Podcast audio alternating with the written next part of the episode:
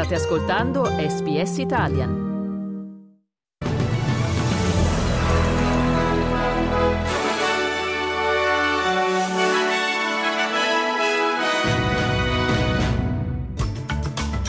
Il terremoto che ha colpito una vasta zona al largo dell'Indonesia è stato avvertito anche nel territorio del nord.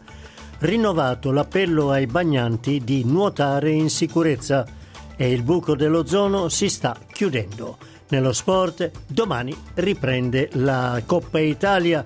Qui Domenico Gentile con Newsflash di SBS Italian di martedì 10 gennaio 2023.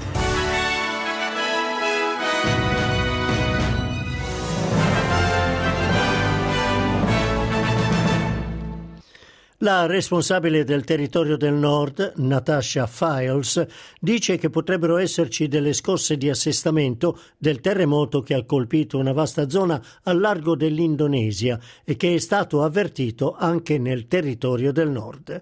Il sisma è stato registrato dai sismografi dei principali istituti di geofisica nel mondo.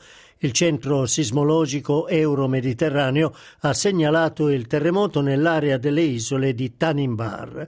L'allarme per un potenziale tsunami è stato diramato per le province di Maluku e Sulawesi, ma successivamente revocato.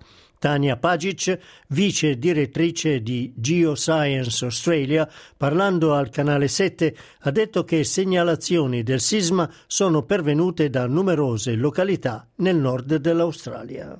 This earthquake has been felt widely, so we've received community felt reports from Kununurra, Darwin, Tennant Creek, all the way to Nhulunbuy, and people reporting light to moderate shaking.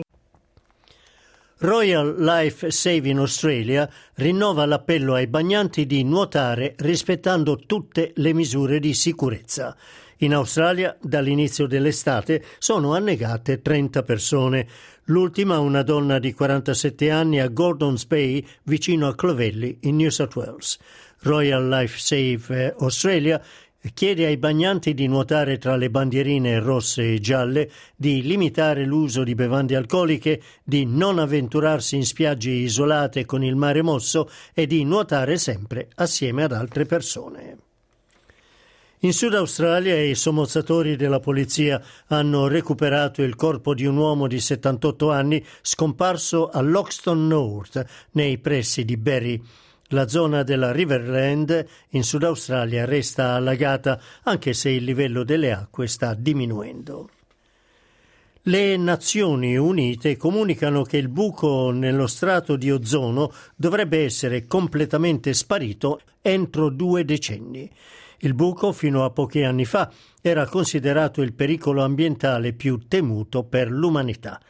La riduzione è dovuta grazie all'azione decisiva di molti governi di eliminare gradualmente le sostanze che riducono lo strato. La perdita dello strato di ozono, che ha rischiato di esporre le persone a dannosi raggi ultravioletti del sole, dovrebbe completamente essere recuperata entro il 2040 in gran parte del mondo, mentre si ricreerà completamente entro il 2045 sull'Artico e entro il 2066 sull'Antartide.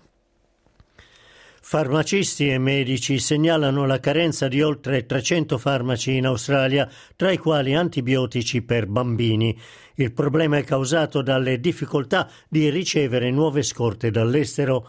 La Pharmacy Guild, ovvero l'Associazione Nazionale dei Farmacisti, spiega che l'Australia rappresenta soltanto il 2% dell'intero mercato farmaceutico mondiale. Andiamo negli Stati Uniti. Il repubblicano Kevin McCarthy ha superato il primo banco di prova come speaker della Camera americana dopo la sua travagliata elezione.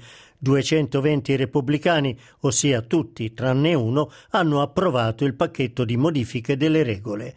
Tra le modifiche, la cosiddetta Holman Rule, che consente ai membri del Congresso di usare leggi sulla spesa pubblica per togliere finanziamenti a programmi specifici, licenziare dirigenti federali o ridurre il loro stipendio.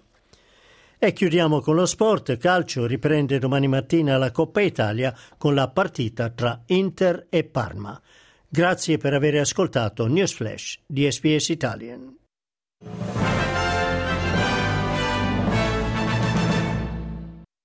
Pizza, lasagne, tiramisù sono piatti conosciuti in tutto il mondo, ma ci sono altre specialità, segreti nascosti che non si trovano su Instagram, bruttini magari, ma adorati da molti in Italia e all'estero. Sono Massimiliano Gugole e in questa serie prodotta dall'emittente pubblica australiana SBS esplorerò le storie di 6 piatti affascinanti per un ritratto inedito della cucina italiana. Scarrafoni in cucina, The Ugly Ducklings of Italian Cuisine. Ascolta la serie in italiano e in inglese sulla tua piattaforma per podcast preferita.